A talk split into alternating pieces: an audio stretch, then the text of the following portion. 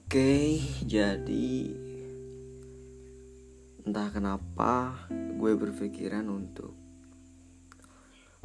untuk membuat sebuah podcast yang diisi dengan seorang remaja ataupun anak-anak apa ya disebutnya?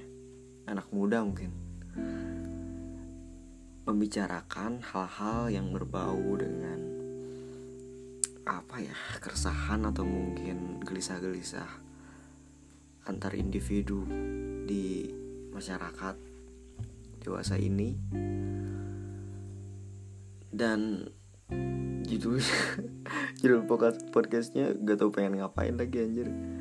Pokoknya ya uh, nantikan lah episode selanjutnya